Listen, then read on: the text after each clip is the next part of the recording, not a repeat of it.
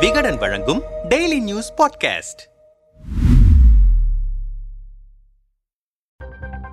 தமிழ்நாட்டில் ஆளும் திமுக அரசுக்கும் ஆளுநர் ஆர் என் ரவிக்கும் இடையே தொடர்ந்து மோதல் போக்கு நிலவி வருகிறது. அரசின் மசோதாக்களை நிலுவையில் வைத்தல் தமிழ்நாடு அல்ல தமிழகம் என்று கூறுதல் சட்டமன்ற அவையிலிருந்து பாதையில் வெளியேறுதல் போன்ற பல விஷயங்களில் ஆளுநர் ரவி சர்ச்சைக்குள்ளானார். இந்த நிலையில் ஆண்டின் முதல் கூட்டத்தொடரில் அரசு தயாரித்த உரையை அப்படியே வாசிக்காமல் தவிர்த்தது தேசிய கீதம் இசைக்கப்படுவதற்கு முன்னரே அவையை விட்டு வெளியேறிய சம்பவம் குறித்து பிரபல ஆங்கில ஊடகமான டைம்ஸ் ஆஃப் இந்தியா நேர்காணல் நேர்காணலில் ஆளுநர் ரவி பேசியிருக்கிறார். அந்த நேர்காணலில் இந்த ஆண்டு ஜனவரியில் ஆளுநர் உரைக்கு பிறகு தேசிய கீதம் இசைக்கப்படுவதற்கு முன்பு நீங்கள் வெளிநடப்பு செய்தது சரியா? முக்கிய தலைவர்களின் பெயர்களையும் கூட விட்டுவிட்டீர்களே என ஆளுநர் ரவி முன்பு கேள்வி முன்வைக்கப்பட்டது. இதற்கு பதிலளித்த ஆளுநர் ரவி இரண்டாயிரத்தி இருபத்தி இரண்டில் சட்டசபையில் முதன்முறையாக நான் பேசுவதற்கு முன்பு அவையில் தேசிய கீதம் இசைக்க மாட்டார்கள் என என்னிடம் கூறப்பட்டது. ஆனால் தேசிய கீதம் கட்டாயம் இசைக்க வேண்டும் என்று நான் வலியுறுத்தினேன். மேலும் ஆளுநர் வரும்போதும் புறப்படும் போதும்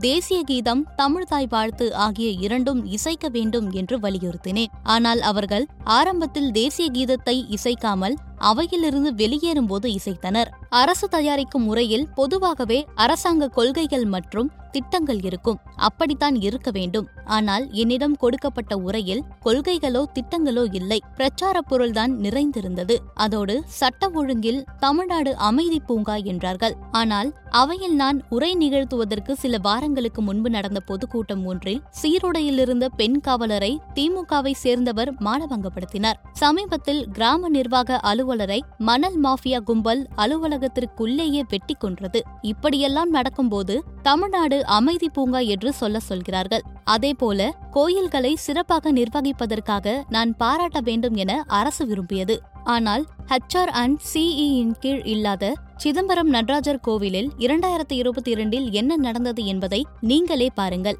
மேலும் பொது தீட்சிதர்கள் தங்களின் குழந்தைகளுக்கு திருமணம் செய்து வைப்பதாக சமூக நலத்துறையின் அரசு அதிகாரிகள் எட்டு புகார்கள் அளித்தனர். ஆனால் அத்தகைய திருமணங்களே நடைபெறவில்லை. இருப்பினும் பெற்றோர்கள் கைது செய்யப்பட்டனர். அதோடு ஆறாவது ஏழாவது படிக்கும் சிறுமிகளை மருத்துவமனைக்கு வலுக்கட்டாயமாக அழைத்து சென்று இருவிரல் பரிசோதனை செய்தனர். அவர்களில் சிலர் தற்கொலைக்கு கூட முயன்றனர். இது என்னவென்று கேட்டு முதலமைச்சருக்கு கடிதம் எழுதினேன். இப்போது இதையெல்லாம் பார்த்த பிறகும் நான் அரசாங்கத்தை பாராட்ட வேண்டும் என்று நீங்கள் விரும்புகிறீர்களா? திராவிட மாடலை நான் ஆதரிக்க வேண்டும் என அவர்கள் நினைக்கிறார்கள். ஆனால் முதலில் அதுபோன்ற மாடல் எதுவும் இல்லை. அது ஒரு அரசியல் முழக்கம். காலாவதியான சித்தாந்தத்தை நிலைநிறுத்துவதற்கான ஒரு அவநம்பிக்கையான முயற்சி. ஒரே பாரதம் ஒரே இந்தியா என்ற கருத்தை ஏற்றுக்கொள்ளாத சித்தாந்தம் அது. நாடு முழுவதும் மொழிவாரி வேற்றுமையை கொண்ட சித்தாந்தம் அது. கூடவே சமீபத்திய பட்ஜெட்டை பார்க்கையில் தமிழ் மற்றும் ஆங்கிலத்தில் மட்டும் மூன்று புள்ளி இருபத்தி ஐந்து லட்சம் புத்தகங்களை கொண்ட கலைஞர் நூலகத்தை அரசு அமைக்கப் போகிறது. இது பிரிவினைவாத உணர்வை வளர்க்கும் சித்தாந்தம்.